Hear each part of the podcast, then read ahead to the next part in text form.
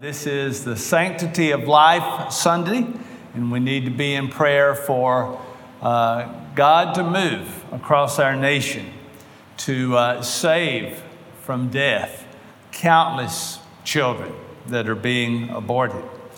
Also, uh, tomorrow is Dr. Martin Luther King Jr. Day, and uh, we're thankful for uh, the work that he and others have done to, to bring about uh, more freedoms, and we need to pray that uh, there will be even more improvement because certainly uh, we're not done. So, lots to pray for.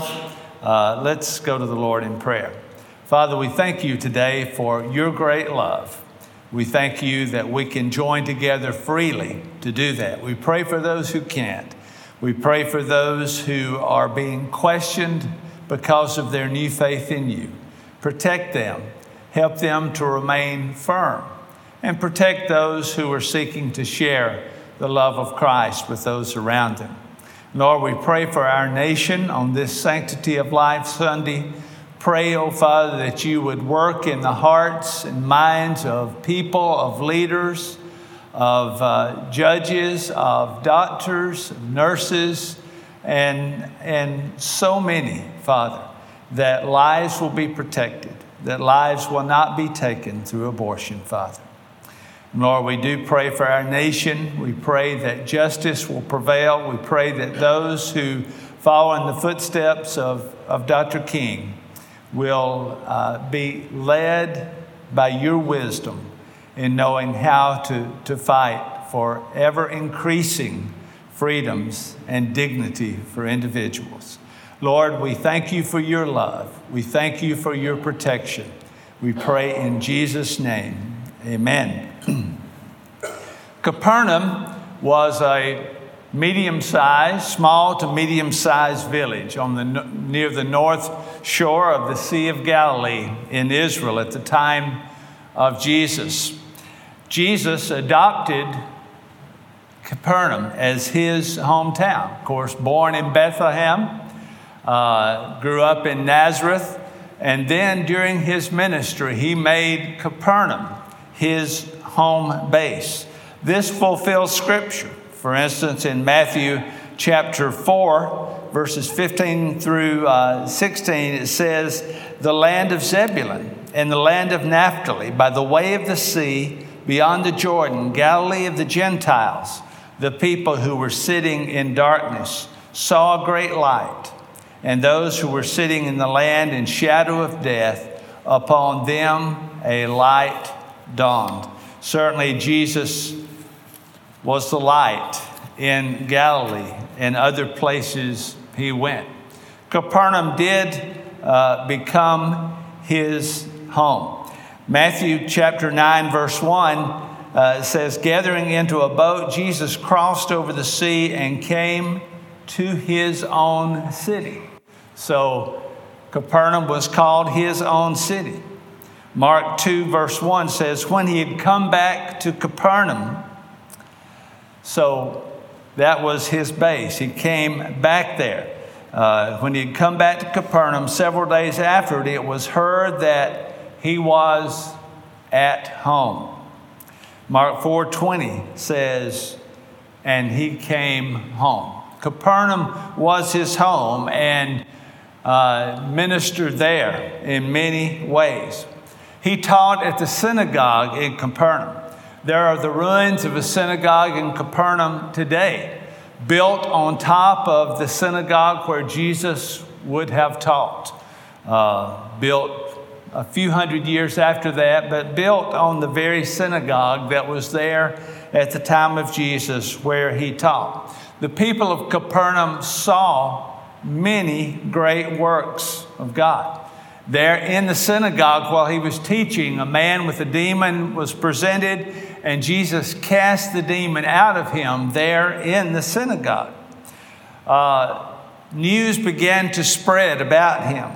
Mark 1:28 says immediately the news about him spread everywhere into all the surrounding district of Galilee.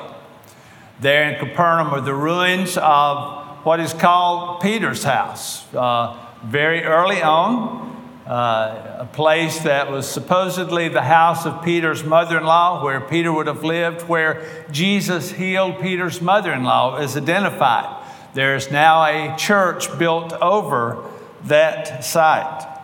Uh, of course, it was in Capernaum where four men brought their uh, friend who needed healing and tore the roof off a house where Jesus was teaching, and a great crowd surrounded that house, and they lowered their friend to Jesus. He forgave his sins and healed him.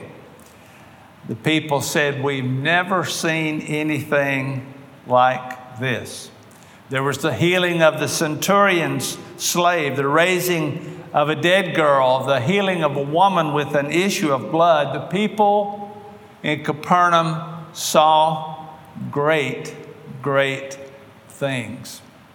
So you would think that the people of Capernaum would have been totally followers of Jesus.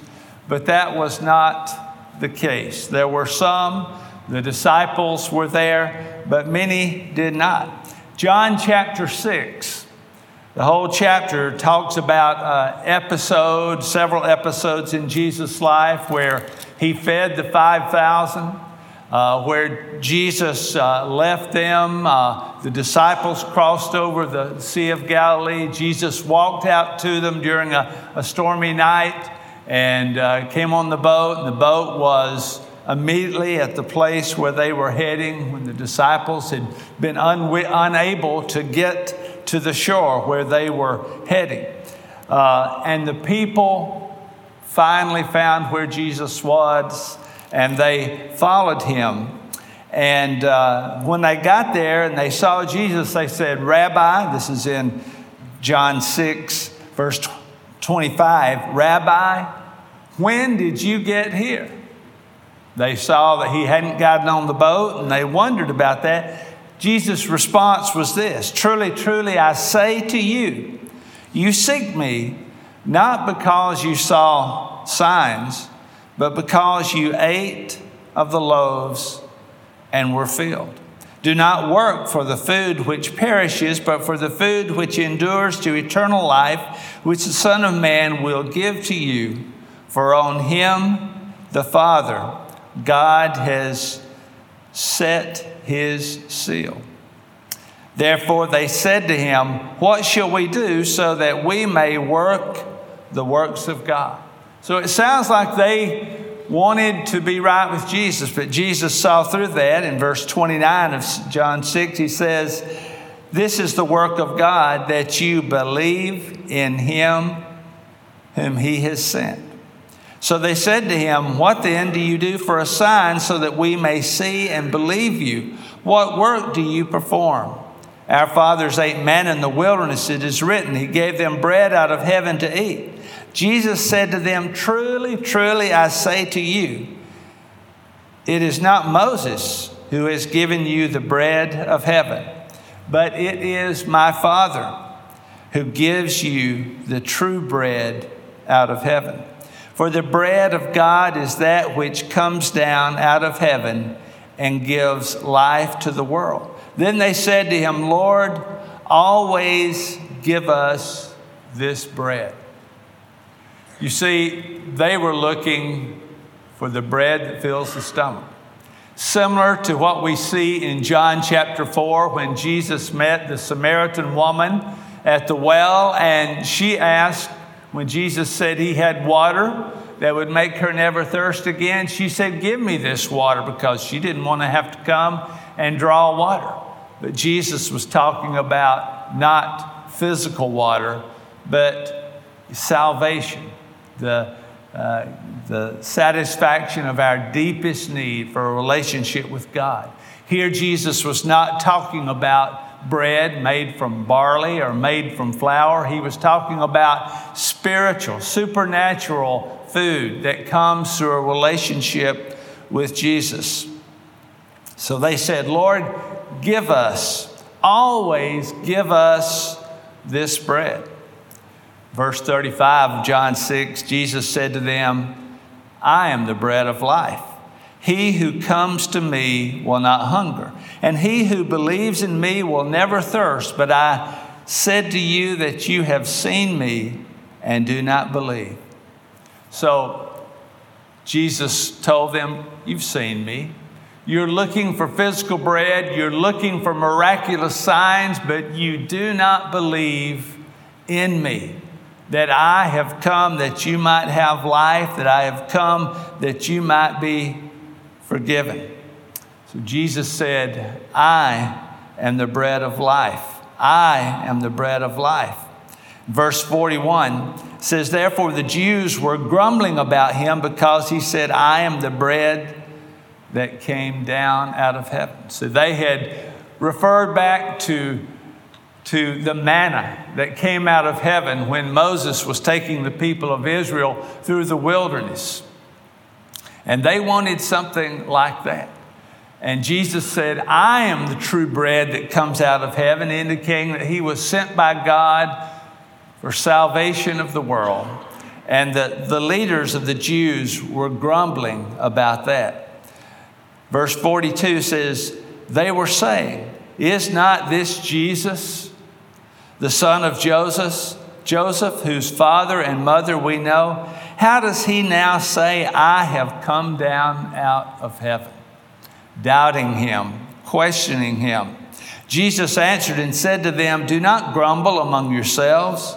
No one can come to me unless the Father who sent me draws him, and I will raise him on the last day. Verse 49 Your fathers ate the manna in the wilderness, and they died. This is the bread which comes down out of heaven, so that one may eat of it and not die. I am the living bread that came down out of heaven. If anyone eats of this bread, he will live forever. And the bread also which I give for the life of the world is my flesh. Last week we observed the, the Lord's Supper and we took the bread and and the Jews representing the bread representing his body, the Jews representing his blood, both of which he gave for us on the cross that we might have life. And, and here Jesus is saying, You've got to eat my flesh and, and do that. And the people were wondering about that. And Jesus was not talking about physically eating his flesh, he was talking about us entering into a relationship with Him. He would sacrifice Himself on the cross. And Jesus told the disciples, When you eat this bread, you're remembering my body. When you drink this, this uh, cup, you are remembering the blood which was shed for me. Verse 52 Then the Jews began to argue with one another, saying, How can this man give his flesh to eat? So Jesus said to them, Truly, truly, I say to you, unless you eat the flesh of the Son of Man and drink his blood, you have no life in yourselves. He who eats my flesh and drinks my blood has eternal life, and I will raise him up in the last day. For my flesh is the true food, and my blood is the true drink. He who eats my flesh and drinks my blood abides in me, and I in him. And the living Father sent me, and I live because of the Father. So he who eats me, he also will live because of me. This is the bread which came down out of heaven, not as the fathers ate and died. He who eats this bread will live forever. Again, Jesus pointing to his death on the cross, paying the price for our sins. And that anybody who takes up his cross and follows him becomes a disciple. But the people who heard this, and by the way, this was being taught in the synagogue at Capernaum, which we'll see in just a, in verse 59 which says, These things he said in the synagogue as he taught in Capernaum. So these words about his flesh and his blood were taught there in Capernaum. Verse 60 Therefore, many of his disciples, when they heard this, said, This is a difficult statement. Who can listen to it? So many of those who were following him from place to place, called disciples, learners of him, not, not the 12, but the people who followed him, said, This is hard. Who can listen to this? As they heard Jesus describing his death and, and us living off of his death, which is exactly what happened.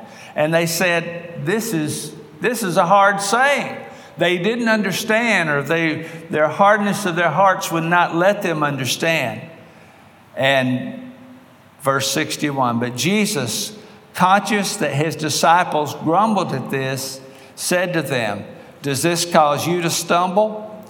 What then, if you see the Son of Man ascending to where he was before? It is the Spirit who gives life. The flesh profits nothing. The words that have spoken to you are spirit and truth, but there are some of you who do not believe. For Jesus knew from the beginning who they were who did not believe and who it would, was that would betray him. And he was saying, For this reason I have said to you that no one can come to me unless it has been granted from the Father. Verse 66 As a result of this, many of his disciples withdrew and were not walking with him anymore. What a sad statement. Those who had seen these things, people from Capernaum, people from other cities, they had seen him raise the dead. They had seen him heal people. They had seen him cast out demons. They had seen him feed the thousands of people with, with two little fish and five loaves of barley bread. But now, because he spoke some words about his death and about feasting upon his flesh, they did not follow him anymore. What sadness to see the thousands disperse and no longer follow him. And then Jesus left with just a few who were to be faithful followers of him anymore. Sadly, this is still the case. There are those who, when the going gets rough, they leave. Brother Dave at Friday night at uh, our homeless ministry was talking, and he said, Some people say, I will try Jesus. And when things get hard, they give up. We don't try Jesus. We accept Jesus. We follow him. We believe in him. We trust in him. We eat his flesh and drink his blood because he died on the cross for us. And those who were not able to take this in left, refused to follow him. Verse 67 So Jesus said to the twelve, you do not want to go away also, do you? So he saw all the people living, leaving, and those few that were still there. He said, Do you want to go as well? And Peter, verse 68, answered him, Lord, to whom shall we go? You have the words of eternal life. We have believed and have come to know that you are the Holy One of God. Even Peter, even after making this confession, would deny him just before the crucifixion. But Peter understood. Peter understood and was renewed in his following of Jesus. So, so, so many people saw so much and left in that. Even people in his adopted hometown of Capernaum. Some very sad words about Capernaum are found in Matthew chapter 11. Uh, in starting with verse 20, Matthew 11, verse 20, he talks about some other cities. Then he began to denounce the cities in which most of his miracles were done because they did not repent. So many people followed him, looked at him, were amazed at him, told others about this great wonder worker, but they did not repent. And the key to being a faithful follower of Christ is repenting, turning away from our sin, accepting Him as Savior. Verse 21, he said, Woe to you, Chorazin! Woe to you, Bethsaida, two other villages nearby. Woe, uh, for if the miracles had occurred in Tyre and Sidon, Tyre and Sidon were two cities uh, in current uh, day Lebanon outside of Israel. He said, if they miracles had occurred in Tyre and Sidon, which have occurred in you, they would have repented long ago in sackcloth and ashes. Nevertheless, I say to you, it will be more tolerable for Tyre and Sidon in, that, in the day of judgment than for you. So, seeing the miracles, hearing Jesus teach, that's not enough. It's repenting and giving Him our all. And then, verse 23, He speaks to His own people, the people of His adopted town of Capernaum. And you, Capernaum, will not be exalted to heaven, will you?